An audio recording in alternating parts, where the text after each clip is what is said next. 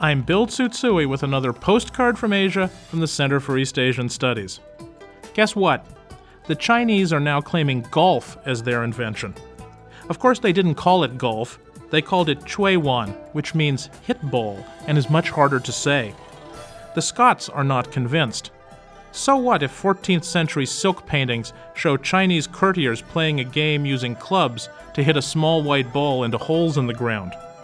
Who cares if a book about the game was published as early as the 13th century?